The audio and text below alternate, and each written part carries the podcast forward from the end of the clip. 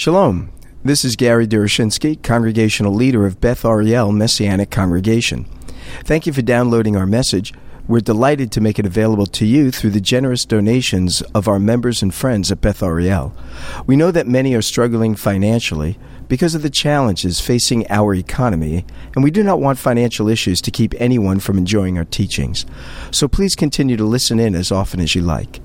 But if our presentations have been beneficial to you and you are able to provide a financial donation to Beth Ariel, whether large or small, would you prayerfully consider sending a gift in support of our ministry? You can donate online through our website at bethariel.org. That is spelled B E T H A R I E L dot org. Also, please remember to pray for us that we would be responsive to the Lord's guidance as we reach out to the lost sheep of the house of Israel in the greater Los Angeles area. Thank you, and I hope you enjoy this message by an act of God. Why? Because the sin of mankind had become so entrenched, so wicked, the scripture says, and uses some very harsh language in the Hebrew scriptures, because their sin had multiplied and had increased to such a degree. God had acted in bringing judgment on the world. That's what we reflect on when we think of the story of Noah.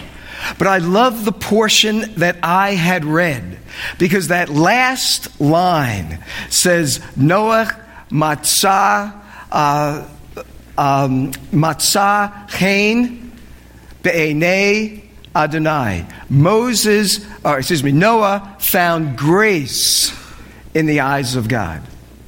That's the point that the story of Noah is meant to make. That's what introduces the whole section about Noah, that he found grace in the eyes of God. Now, here's the question How does one find grace? And what is grace? And what does it mean to be found? And what is the significance of the eyes of God? You know, one of the greatest rabbis of all of history is that of the Rambam. Rose's, uh, Rabbi Moses ben Maimon. I think he's around the 1200s or so. He was a brilliant man, philosopher, astronomer, advisor to the king. He was a rabbi, and he was a theologian. He wrote a very important text. Actually, it's in two volumes in an English translation called The Guide for the Perplexed. And in that guide, he tried to help us understand these more complex portions of Scripture. When the Bible says that Noah found grace in the eyes of God, does God have eyes? And that's the question that Rambam wants to address. Because God is spirit, He's not corporeal. He doesn't have a body, so He doesn't have eyes. So, what is meant by in the eyes of God? Moses ben Maimon tells us that in the eyes of God means in deep relationship with God. In the very presence of God Himself, Noah found God's grace. What does it mean to find? You know, that word can be understood in a variety of ways. In one way, it can mean to discover something. When you hunt for something, you find it. But it can also mean something was given it wasn't so much that he was searching, but it was that God was gracious and he gave. And therefore, Abraham, or I should say, Noah, acquired this grace of God. For grace is not something that can be earned. Grace is something that can only be received by the mercy of God. Some have said that grace is getting is not getting what one no, getting what one does not deserve if I have it right. And mercy is not getting what one does reserve. I don't know, maybe it's the other way around. But the point is, grace is not something Noah earned. It's interesting, if you look at the passage, it's the next verse that says Noah was righteous in the eyes of God. It wasn't that he was righteous and therefore earned the grace of God. He received the grace of God and became a righteous person. And so, what makes one righteous is not the efforts of our lives, as much as we want our lives to be good lives, righteous looking lives. One receives righteousness from the grace of God. And thus, Noah found grace. He didn't earn grace, he didn't merit grace. He found it in the gracious love of God. That's the whole point of the Jewish people being a people of God. That's what it means for them being called the chosen people. They did not choose God. We were chosen by God. That means we are people of grace because we cannot be the Jewish people unless God has chosen us. Abraham was called out of Ur the Chaldeans. God laid his hand on Abraham and Abraham's son Isaac and his son Jacob and his remaining descendants, of whom some of us here, myself included, are members. We are members of this illustrious people because God was gracious to us. And we found ourselves so born among the Jewish people. You did not earn being a Jew, you received it by the grace of God. Like Moses or Noah received the grace of God and therefore was thereby was spared the flood. Now, it's always sort of a combination of things. God seeks us out. I love Rabbi Joshua Heschel's book, God in Search of Man. It isn't we who are in search of God, it's God who is in search of us. And His creation is His fingerprints to us as we reflect upon it, dissect it, and think deeply about the reality in which we are placed. But I can't help but think in this time of year, when many Christians are looking forward to celebrating the coming of Messiah and his birth, that there's a very interesting passage in the New Testament, the New Covenant, the Brit Hadashah, if you will. These Jewish writers who wrote about the coming of Messiah, those who experienced him, saw him, and knew him firsthand. And they tell us this story. They tell us the story of some magi.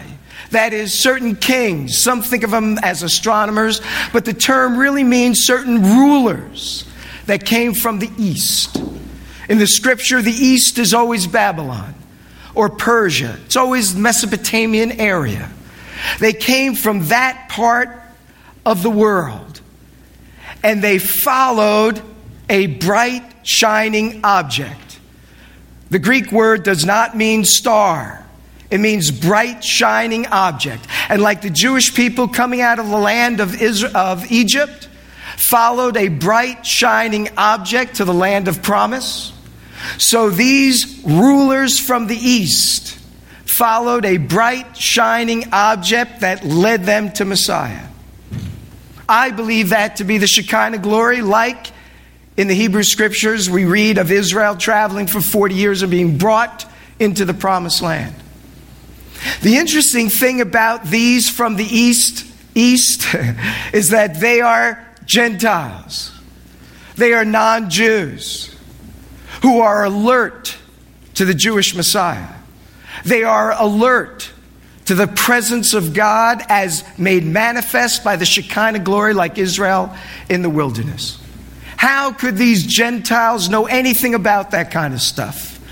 And then we remember the prophet Daniel was a prophet who, for 70 years, ministered in the east. And we remember in the Torah the teaching of Balaam, this Moabitess, Moabite prophet who was from the east, both of whom spoke of the coming Messiah. And those from the east had access to Daniel, Jewish prophet in the east. They had access to Balaam, a prophet in the east. And they both spoke of the coming Messiah and they were looking for him. Like Noah, they found grace in the eyes of God. Now, the prophets of Israel and the entirety of the Hebrew scriptures is about one most important discovery. And that one most important discovery is that the Messiah would come and bring us life. Messiah would come and bring an era of peace and prosperity. Messiah would come and fulfill all that the law had commanded his people to obey but couldn't obey. The Messiah would come and fulfill all that the sacrificial system was meant to denote, and all that the Levitical priesthood represented, and all that the kings stood and manifested itself as. He would be the king. and he would be the priest. And so the prophets of Israel and the writers of Scripture don't want us to miss it. And by the way, the ancient rabbis, not the modern rabbis, that are oftentimes, I would say, deluded by modernism, but the ancient rabbis teach this very truth.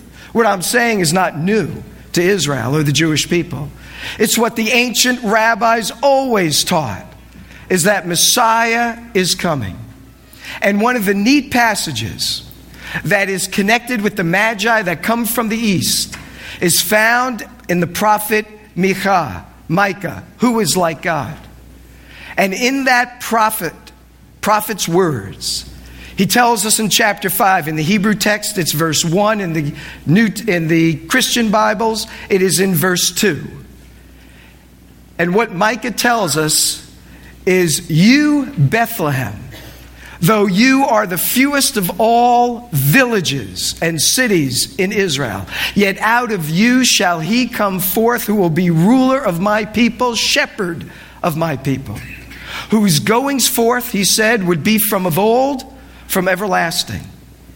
Now, the reason I want to bring this up, just very quickly, I'm going to bring to a close, is two important Hebrew words in Micah 5:1. Check it out in your Hebrew Bibles. One of those words is the word kedem, which is the word translated everlasting, and it oftentimes means the distant, ancient past. Another word that's translated there is the word olam, which oftentimes is used to speak of the distant future.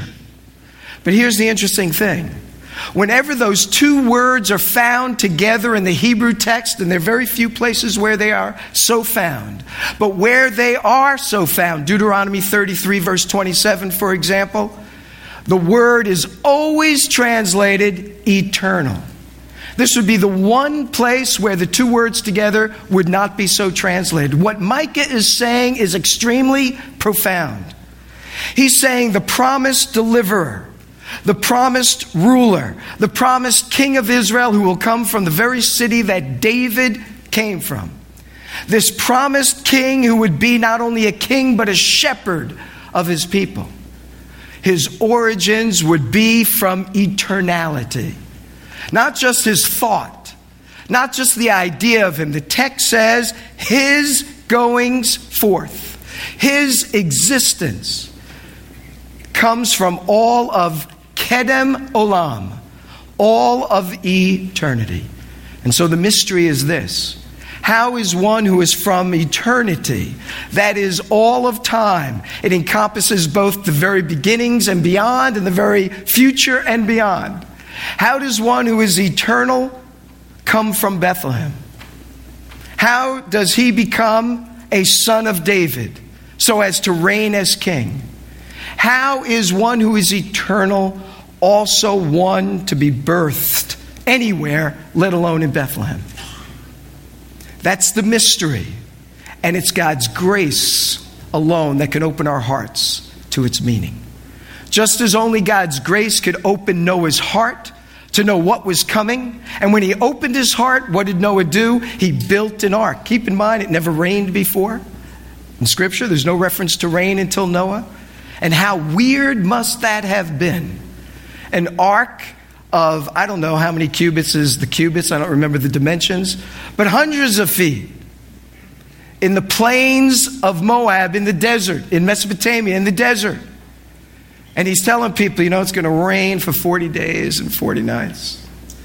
And you can imagine the people are saying, Noah, man, like, relax. It's never ever rained, you know. But no, Noah showed his reception of God's grace by doing what God commanded him to do. And we show the reception of God's grace when we respond to the revelation of his word.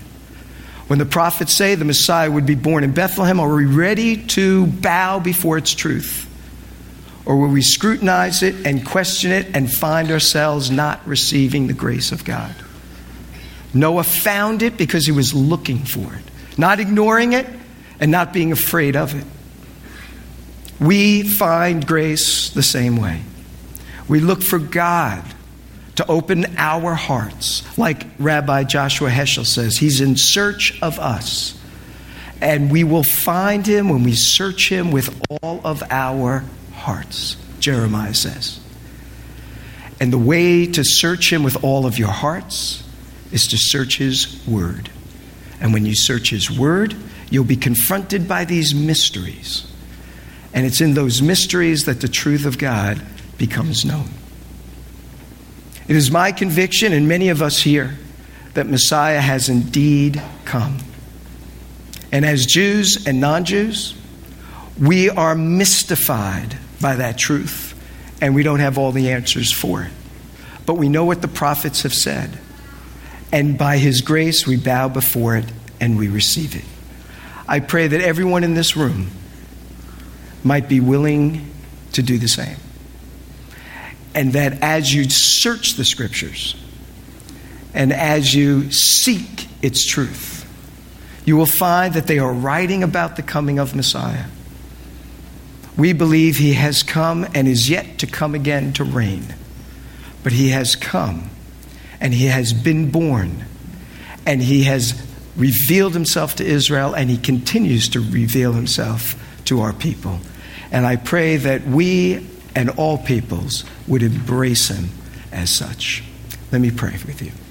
Father in heaven, we thank you for your word to us. May we not be like the people of Noah's day that were resistant to Noah's word of what he had experienced and what he found. Lord, may we too honor, gravitate, and be particularly impressed by your grace to us. May we humble ourselves before you, read your word with an open mind and heart. Look for Messiah where the prophets and Moses write about him. And then say, Lord, help me to see this truth and pour out your grace upon my life. We pray especially for Ethan, and we pray, Lord, that from this point on, the work you've begun in his life will grow and grow to great fruition. May your word indeed be a tree of life to him and to all of us. And may we eat of its fruit regularly and ongoingly. And so, Father, we pray that we might know of your grace and receive as Noah did and find you as a result. We pray in Yeshua's name. Amen. Thank you for listening to our message. We hope that it serves to encourage you in your walk with the Lord and your service to Him.